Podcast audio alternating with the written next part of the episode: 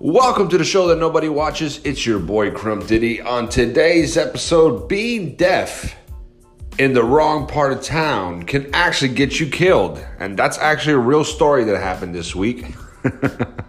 I don't know why. I mean, I'm not laughing of what happened. I'm laughing because of how something like this even was possible. Something like this, how it you know how it even went down. Because you you look you look at the title of the, of the news article because this is going viral. This is everywhere. A lot of people were sharing this. And the first thing you want to do is you want to laugh because you think that it's like it's one of those stories on The Onion. You just cannot believe something like this would happen. Um, basically, what happened was a group of friends. They were stabbed at a bar. This happened in Florida, of course. And it's crazy because they were there was a bunch of deaf uh, people. They were hanging out, a bunch of deaf friends hanging out in a bar, chilling. They were just you know doing their thing like everybody else does at the bar. You know, you're with your friends, you're having drinks, you're like you know laughing, having a good time. And it says a woman mistook their sign language for gang signs. Now I don't know about you, but I've seen people do sign language. You know, like deaf people communicate with each other, and. I never. I'm sorry. I I don't see how you can mistake any of that for a gang sign. I don't know. I mean, the thing is, back when I was growing up, there was probably maybe like three or four gang signs the most. I would imagine now there's probably a whole bunch because everybody wants to be part of everything nowadays. Nobody can respect originality and and culture. Everybody's got to just pretend they were part of something. I don't know. But this woman mistakes their sign language for for gang signs. And I'm thinking she couldn't put two to two together like that. These people are just throwing up all sorts. I mean, sign language. It's not like it's one or two movements. They explain a lot of things. No, I've seen people do sign language.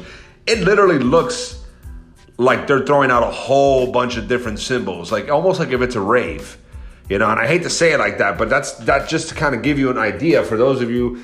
I mean, everyone knows what sign language looks like. There's just nobody who can't tell me they don't know, but for the one or two people in this world that don't know, sign language is pretty much you make a lot of different gesture symbols with your hands and your fingers and your body language.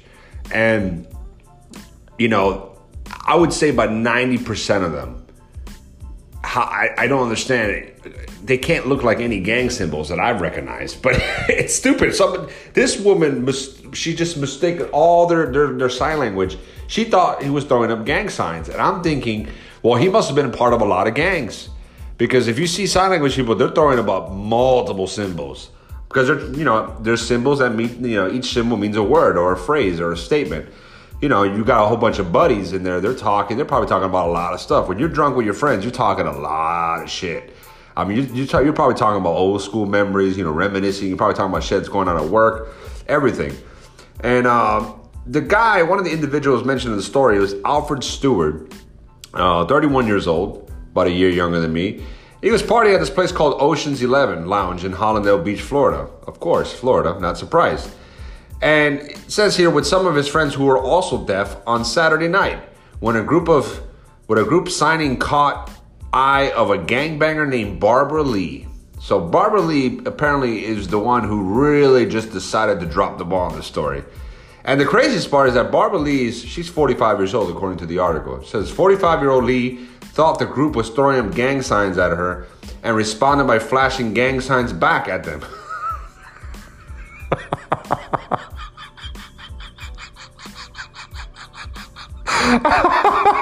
I don't understand. I, I, am gonna, I'm gonna have to speak to a gangbanger real quick. You know, someone that's probably in a good mood, not gonna kill nobody, not gonna hurt nobody.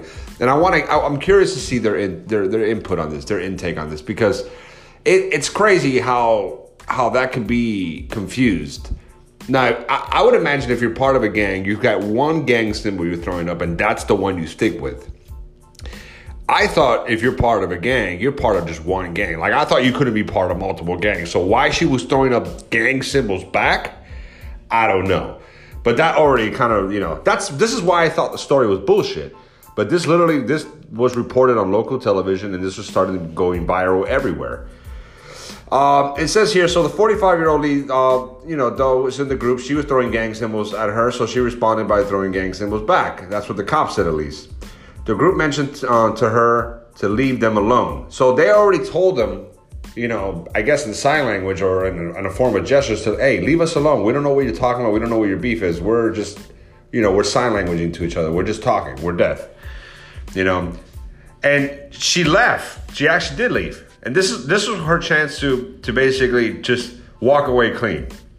Hey, misunderstanding.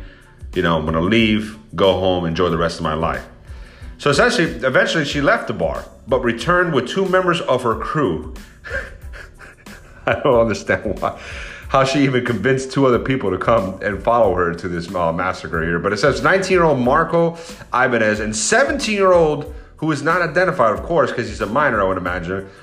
Ibanez, Ibanez allegedly pulled a knife and began stabbing Stewart and his friends. So this dude, Ibanez, apparently was the one that started doing the stabbing. He stabbed most of them. This 19 year old Marco Ibanez, and they all were getting stabbed. And it's just it's so sad that this would even go down like this because it's ridiculous. It shouldn't even be. I don't even understand how this would even upset anybody to where they want to stab a whole bunch of people. Wasn't it obvious that they were deaf? I mean, I'm sorry. I've been around a lot of deaf people, especially in high school. Um, you can tell when somebody's deaf. I mean, you can just tell because of the way they speak. Um, most of the time, if they know sign language, most deaf people learn it at a very young age, that's their first form of communication to let you know. They'll tell you they're deaf. Um, and, or they'll try to speak, and you can just tell when deaf people speak, they speak out of tone because they can't hear, obviously, how the words sound. So, you know, you could just tell right off the bat. And deaf people, most of the time, are pretty much going to tell you up front. So, how they, this even even got to this level, I don't understand. Um, it says Stewart and three of his friends were taken to the hospital and treated for stab wounds. A bouncer at the bar who had a bottle smashed over his head in the mirror. okay. okay. All right. All right. All right. All right. All right. this is such a fucked. I'm not laughing at this. Situation. I'm just laughing at how ridiculous this even got. It should have never got to this level. A bouncer in the bar. I guess he was trying to stop. I break up the situation. I mean, good guy, good heart, trying to stop this, you know, from from getting worse. This poor guy gets a bottle smashed over his head uh, in the melee fight. Was also taken to the hospital, of course. You know, now it says here none of the injuries were life threatening. Official says. But Lee Ibanez and the 17 year old were arrested and charged with aggravated battery. Now, this should have been attempted murder. This is the part where it pisses me the fuck off. I'm sorry. The moment you attack somebody with anything that can kill them, a foreign object, anything, especially a knife, it shouldn't just be aggravated battery. It they should have to throw some heavy charges on there, especially with a knife, a knife, a gun, something, because I mean, even a baseball bat. The moment you attack someone with a foreign object, you shouldn't just get a regular battery charge. Like if it was just hand to hand combat. I'm sorry. I mean, you can kill someone with your hands, granted, so everything's case by case. But I think if somebody gets stabbed, automatically that should be attempted murder because you already know you had the intent to hurt this person so they can die. I'm sorry, there's nobody that brings a knife that wants to attack somebody multiple times and say, oh no, I was just stabbing him here on purpose. I didn't want to kill him. Bullshit. That was your intention was to kill these people. Especially when you look at the context of it being beef over gang symbols that never existed.